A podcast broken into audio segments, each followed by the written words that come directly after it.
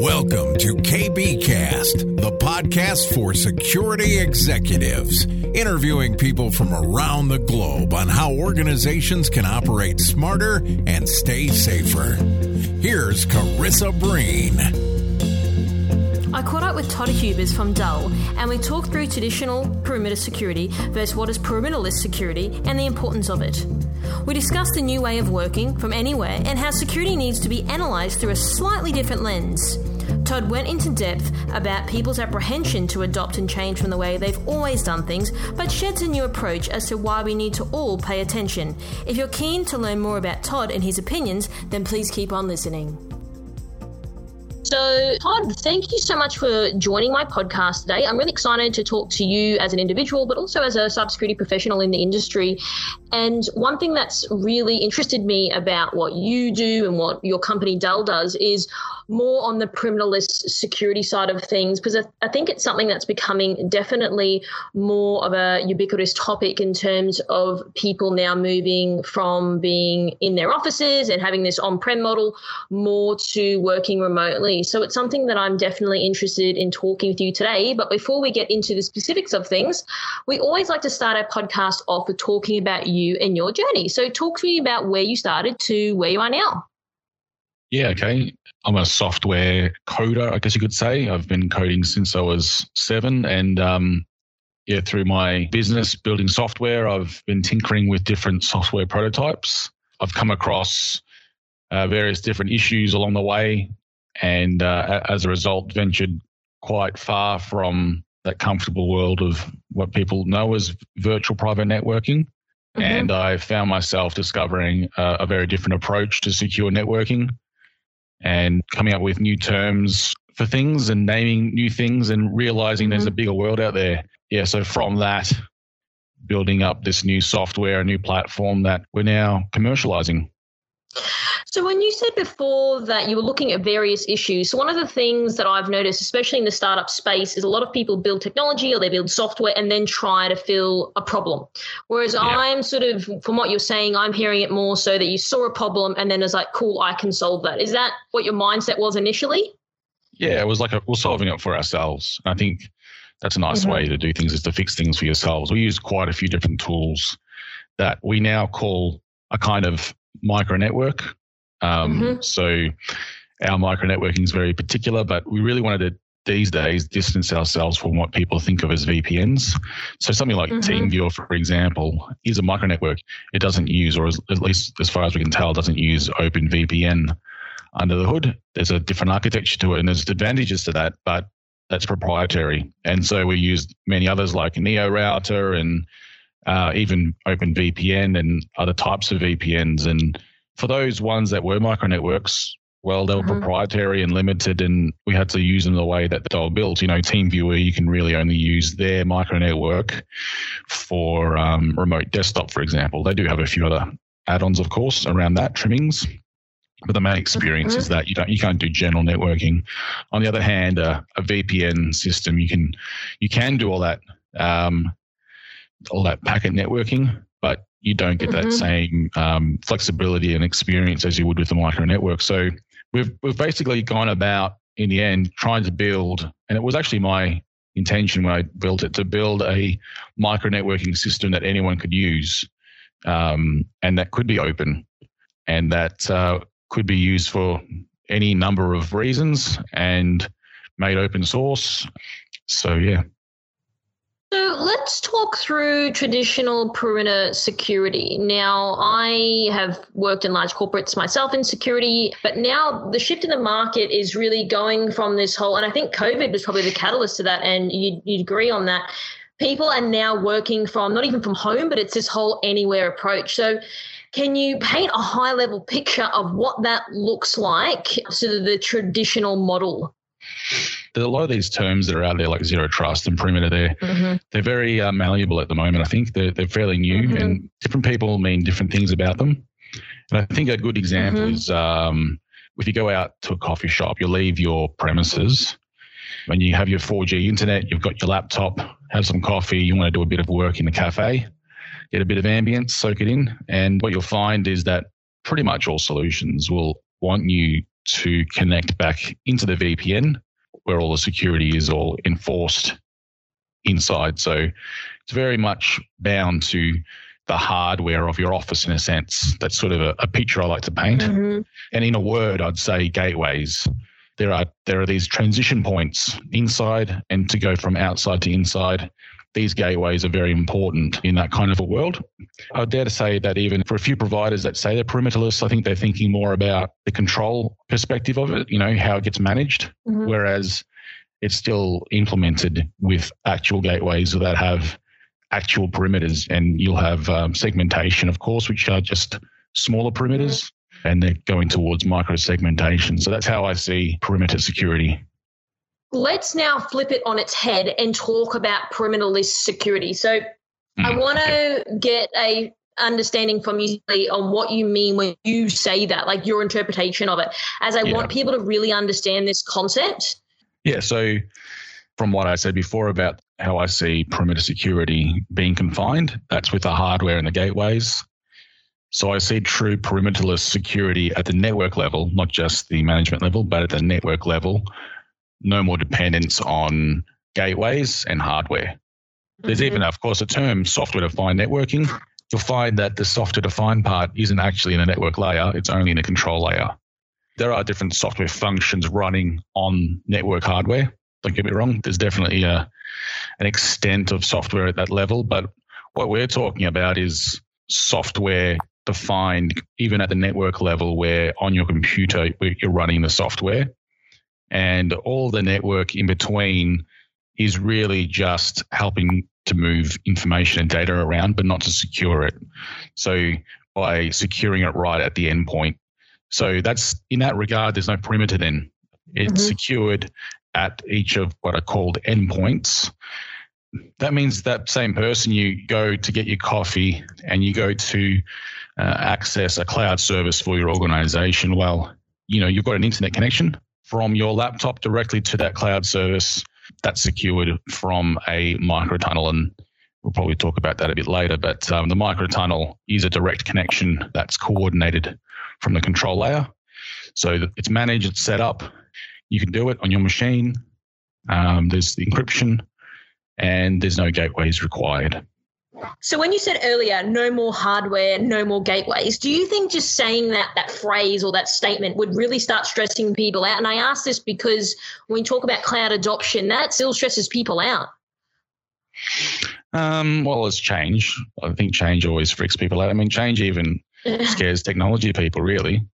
Um, mm-hmm. We're always bringing change, but try to change someone's uh, software development tools, for example, and they'll complain. You want to do work and get things done and not have to retrain just for something that's going to be slightly better. But what we're talking about here is a fundamental improvement over mm-hmm. and above everything. Like if you have a a router and you want to have a, a port forward through that router so that communication can be direct and low latency, well, good luck getting the network engineers to agree to that. How are they going to track it? And that's it. That shows that the hardware right there is the limitation. And that that is creating the perimeter. That is actually the thing that inflects and starts to inform how you should be doing business and how you should be building your technology and your security. It's being dictated to you. The fact that you have these hardware based aggregation points, if you mm-hmm. think of mm-hmm. it from a very high conceptual level, aggregation points um, that are also enforcing your security when they should really just be there for the the practical side of delivering packets efficiently and uh, reliably, low latency, all that kind of stuff. That really is what it should all be about, and that's what changes with with micro networking. You get that perimeterless network capability, that capability you didn't have before, you now have. You can actually follow your intentions a lot more closely and have the full visibility of how they're deployed and how they're working uh, in a central place uh, instead of you know configuring a port forward rule over here in, in isolation and opening up a firewall on the machine somewhere else in isolation you know it's all shadow IT mm-hmm. this means it's all visible and in control and again enabled so the management and the risks around all of that go way down and so you get a lot more innovation and productivity as a result Mm-hmm. Speaking of change, now, because of this whole pandemic, as we're talking about earlier, it sort of ushered people into this new way of operating and a new way of looking at security. So, do you think that the whole paradigm will just shift completely now moving forward? Yeah, well, in terms of the the practicalities of working from home, I think you know, independent of security, it seems seems that will be become more acceptable and more routine. But uh, it's it's really with the pandemic something that was, you know, really unusual, really. So that that shift's already happened. The lens has already changed, mm. and yep. um, so organizations are already looking at things differently, and they're seeing their security in a different light, and it's amplified shortcomings. It's highlighted inflexibilities. There's lots of different options out there to lots of different niche problems as well. We're certainly going to be strong contenders in that race, expanding our product suite accordingly as well. Okay, so how does the technology that you developed to adjust to this sort of shifting paradigm that we're seeing now? Well, whereas there was, you know, an acknowledgement of shortcomings and inflexibility, mm-hmm. they'll bring simplicity and that flexibility to what is a rapidly changing world. So with technician teams, those that do tech support inside the organization and even contractors have been thrown out of the building basically. I think a lot of them used to support systems from home. That sort of thing was happening, but there is a real difference between the kind of tools that a technician needs compared to the general remote access that's sanctioned by the organization for everyone. And uh, that's a real highlight there of the inflexibility. You know, a technician would like to run some SQL statements. They'd like to type a lot, change your SQL around, maybe even write a script to fix something or to check something.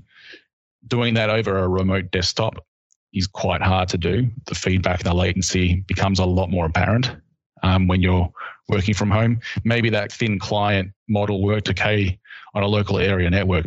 When you've got mm. all sorts of internet connections and the latency goes up, that feedback that you normally get from typing, yeah, that, that becomes that much more frustrating, especially for someone who types quite fast. And I think generally mm-hmm. technical people would.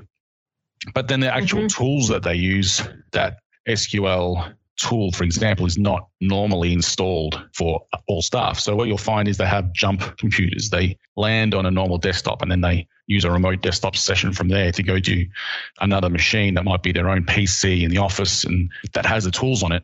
So with our technology, you can actually just have the tools on your desktop in your house, and those tools mm-hmm. can connect directly to the remote server. So in that case, uh, a database server. And so you get that full flexibility and the full performance then around that kind of activity. And if you're a technician, you need to be working efficient. You've got a lot of things you want to do and you're working with a lot of mm. different inputs and outputs. You've got to pass information on and You've got to uh, synthesize a lot of information. You really want to be able to stay on task um, consistently and with minimum interruption from latency is really important to, to get there.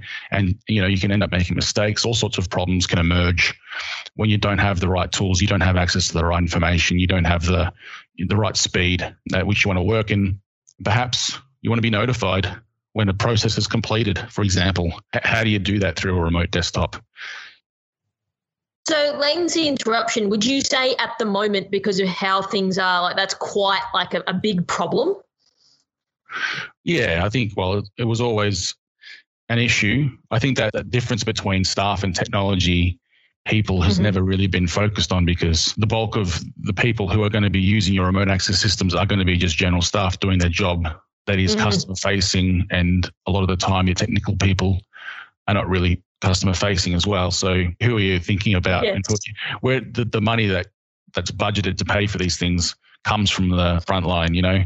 And I think the, mm-hmm. the technicians themselves are possibly an afterthought, and um, they end up doing all sorts of workarounds to get the tools mm-hmm. they need, and they end up creating backdoors into the network that are encrypted, but they're not really documented that they're there. And maybe they're implicitly approved, but where's the evidence of that conversation? That does become worse when people are forced to work from home. Whereas maybe you would have thought, well, I'll do that complicated thing when I'm in the office tomorrow. You're thinking to yourself, well, I might not get into the office for another month. I need to sort of mm-hmm. set myself up here, get these tools working really well because I'm going to have to bunker down and and get a lot of work done from home and and and make that more and more efficient for myself. So who knows? We might um, find that a lot more of these back doors have been created as a result of this pandemic. So what I'm hearing is basically is what you're saying is had these problems. Now the whole pandemic's there, and they're creating more backdoors because they've got to work around because there's no money to actually fund better tooling and so forth, which then creates a security problem. Is that sort of what I'm hearing from what you're saying? Yeah, well, I think the money isn't really about the not enough funding. I think people like to have one sanctioned mm. single system is the problem. And that system that they sanction doesn't do everything that everyone wants. But the money, where that's being sponsored from, is really what guides the decisions, what I was saying there. So that's going to say, well, for all staff, we need something that gives us a remote access, thin client kind of experience, which, by the way, is absolutely right. I'd say for most staff, you don't want you want them to be seeing pixels. You don't want data to be landing on their desktop, and potentially maybe it's easier to download things that way. Perhaps I'm not sure, but I think that's what's in their mm-hmm. mind. Is all about preventing data theft or exfiltration of data from the organization. So a solution that allows that to happen, that to continue, while also mm. allowing the technician access tools to work very well and to work naturally and to have all of that access tracked, logged, and monitored in one place. There's a great advantage to having that, of course. So we've enabled a lot more to happen with this technology. It's a lot more flexible so that mm-hmm. these things that come up as a solution for it. There are other solutions, of course, that I have in mind that sort of go beyond the context of the pandemic, which would explain the flexibility some more. But just thinking about the pandemic, I would say that's probably what's most relevant. So that's interesting because even in my own experience, so I like what you said the bigger the friction, the bigger the problem. So, uh, one of the things I remember in my experience of working in large corporate, there was the marketing team and they were leveraging an agency and then just decided to just start sharing files through Dropbox, which yeah. effectively is not part of what was in our um, policies. Yeah. Found out about it. And then uh, obviously, then, you know, they explained why they needed it and whatever else. There was controls that were then put around that. But it's just more about the line of questioning because as a security professional, it's like, yeah, we want to lock all of this down. But then you sort of then have problems with innovation or it's not as easy to do things because it's so locked down. And then I think it's almost kind of like we shoot ourselves in the foot a little bit because we're trying to do the right thing by making it secure, but then we make it so hard for anyone to do anything and then they ended up doing their own thing anyway. It's in nature. You, you find it everywhere in nature. Nature always tries to find the lowest energy state. You find it in chemistry, find a lot of lot of um, sciences. Humans are the same though they want to find the easiest way. Yeah. And that's not their fault. we all want to be efficient. And um, I think the issue here is that technology gets in the way. So inflexible technology mm. says you must do it this way. And technology is this thing, software is this thing that can be anything, right? It's not a physical manifestation that has physical limits. So when you lock it down, you can lock it down, but you need to lock it down with flexibility for exceptions because exceptions come up in everything.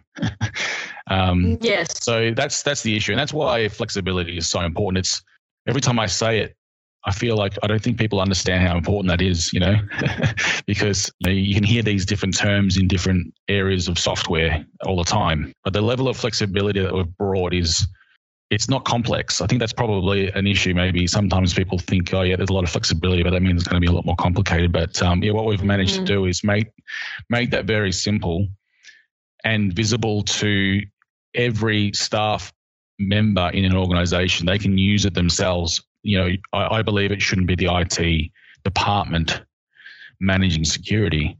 Like it's not they're not accountable to the contracts they've signed. It's the managers mm-hmm. who are. And if we make it simple enough and the flexibility to just grant access that different people require at different times, then uh, technology can get way out of the way. You won't have these issues with what you're saying, you know, with having a very particular, narrow minded approach to things that doesn't have the flexibility for exceptions. So yeah. then it's kind of that middle ground on how do we actually find that then as an industry because you've, you've either got something that's so locked down you can't do anything with it, or you've got stuff that then is there's so many backdoors and people doing whatever they want type of thing. So it's sort of that middle ground yep. that we're trying to find as an industry. I don't think we've quite gotten there yet. Yep. Um, but yeah, really curious to hear your thoughts on that if you if you have any. Yeah, well, it's interesting you say the middle ground because we actually see ourselves as taking responsibility in between software engineers and network engineers. Mm-hmm. Um, so this technology, it's like those two things sort of were interfacing with each other. There was a trade-off always between those two realms of who would take care of that. So software would take care of authentication and authorization, and it would do logging of things that are happening on servers and um, that kind of thing. It would, it would implement some encryption. So often that's HTTPS, of course. You mm-hmm. try to now do more than that. You try to access that outside of the enterprise. Well, that's where the networking people have to get involved in security, and they're doing the VPN. Mm-hmm. So, who's really in charge of, what what layer is in charge of security? Well, a bit of both. And whereas the software guys, as you're saying, should be focusing on the software and what's being added to the domain, what's being added to the business, what's being improved. At the networking side, they ideally would only have to focus on efficiently delivering packets and adding more redundant paths for that to happen um, so they get more reliability and maybe deploying IPv6, things like that. Instead, the, the network people are going bananas, of course, over software defined networking and segmenting the network more and all that kind mm-hmm. of thing. And uh, the application people are being told, heck, you've got all these big flaws in your middleware, this custom code you're building to enforce security. Um, you know, there's all sorts of known vulnerabilities there. And what we're saying is, well, micro networking actually can take care of all that in the middle. And uh, if I go back to the networking example, obviously helping to connect organizations seamlessly and remotely. I haven't talked about it yet, but there's even integration between organizations that can happen with um, micro networking. At the application level, you know, the, the security and author- authorization can actually be handled also by micro networking. And the applications are just the endpoints. They're just, you know, this is what we're going to get done.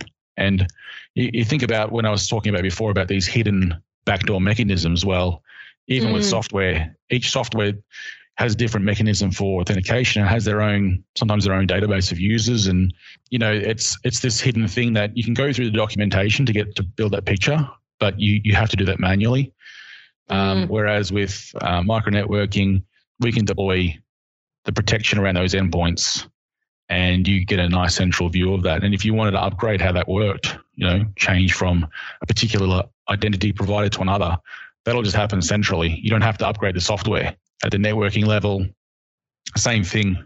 Upgrade your switches, upgrade your routers. It's not going to impact your security. In mm-hmm. fact, all that smart hardware you've had for a while probably probably doesn't have as much shine to it as, as it did before because those smart functions were overwhelmingly being focused towards solving security challenges. Mm-hmm. So I guess it can become a little bit less exciting for for those people. Um, mm-hmm. But you know, there, there's so much more work they could be doing. And um, I think organizations want to be in control of their security and and not sort of uh, have all these different silos strewn across their organization's infrastructure. So, one of the things I'd like to sort of talk to you about now, because we are in this different world, this work from anywhere type of approach, that's effectively going to stay because people have operated remotely and from home for a long time now. People will probably want to work like that. What are some of your concerns, though, moving forward because people are predominantly not going to be in the office? What does that actually mean? Um, well, first of all, it'd be interesting to see what actually happens. I mean, that's sort of the commentary, but you know, once people are allowed back into the office, it'll be it'll be really interesting to see. It's going to be the world's first social experiment, I think, to see what happens, whether people do continue working from home or whether they do snap back to that office environment. Either way, it's going to be a long time before that sort of settles down, and then presumably you are going to have a lot more people working from home. I think the home environment, generally, security people are still not going to want people to work from home if they don't have to. I think that's mm-hmm. a reality.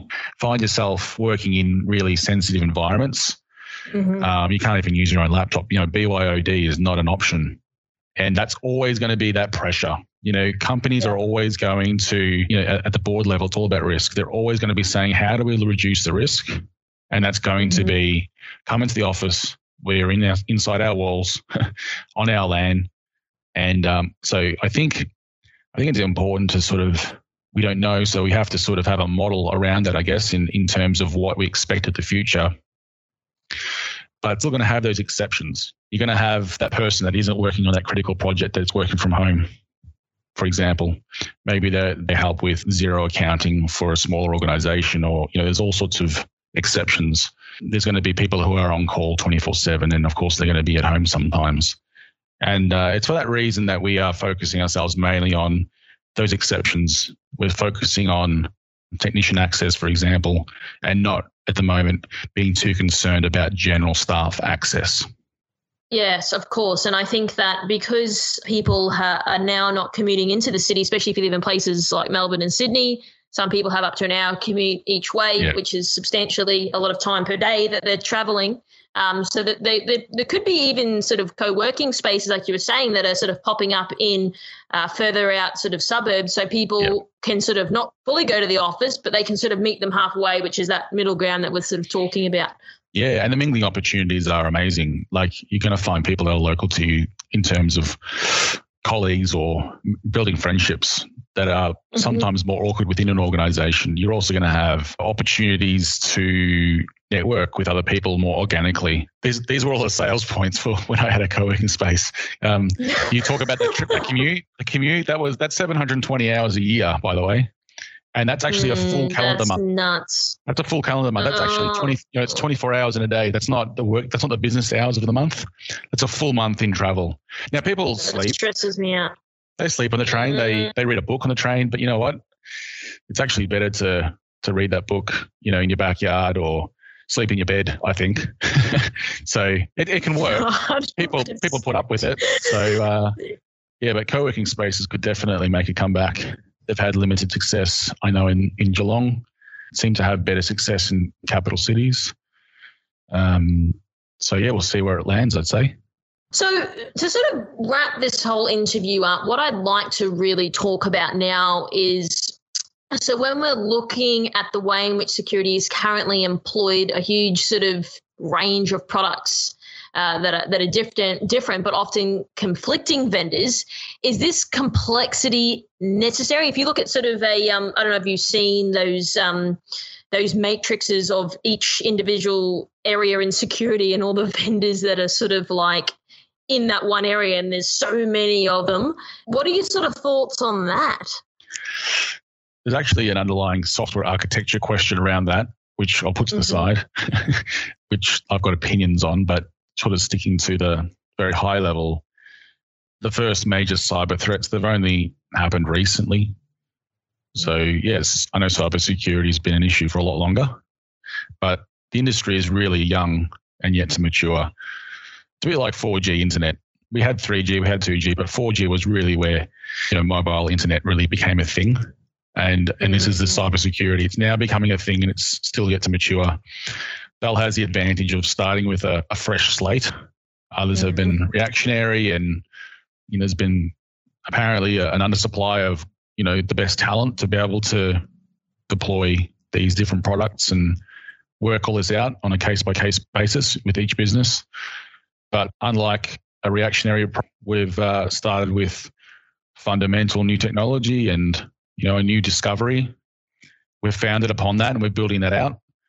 And uh, yeah, we have the capability to build out a cohesive single platform uh, and an ecosystem that can include lots of different vendors with a common way to work with each other. And, and you'd actually do that fundamentally per realm, by the way, not not necessarily have lots of providers within one realm, but mm-hmm, mm-hmm. mm-hmm. our technology you can you can actually protect computers that have software vulnerabilities with a microtunnel and filter out the network traffic instead of patching an old system, for example. So many new things we can do with this technology, and we can actually block email attachments and all that sort of stuff. You can do that through microtunnels. We're starting in a a blue ocean. There are unique and significant problems with technician access, and also we haven't spoken about it, but database integration. And uh, there's so much more scope with where we will be able to go build out this platform to solve more and more problems in one place. Okay, well, Todd, I've absolutely enjoyed our conversation. You've definitely highlighted some some areas, even for myself, that um, I'm definitely going to be thinking about over the next few days. But if people have a question that perhaps I didn't ask you today, how can they go about reaching out to you? Well, they can reach me personally on LinkedIn. Seems to be the way of the future. Um, otherwise, head to our website and uh, there's a chat pop up that will uh, hit our sales team and also inquiry forms, and we'll be able to follow you up. Awesome. Well, I really appreciate the time and thanks very much for coming on the show. Yeah, thanks for having me. It was a pleasure. Thanks for tuning in. As always, we hope you got some new ideas or ways of thinking from this episode. And remember, you can always reach out to our guests if you do have more questions. Don't forget to subscribe to this podcast, and we always love to hear your feedback. So leave a review on iTunes, and we might just give you a shout out on a future episode. You can find me on LinkedIn as well as on at I am Karissa Breen on Twitter and Instagram. And if you'd like to know more about how we help tech companies, check out karissabreenindustries.com. Until next time, stay safer.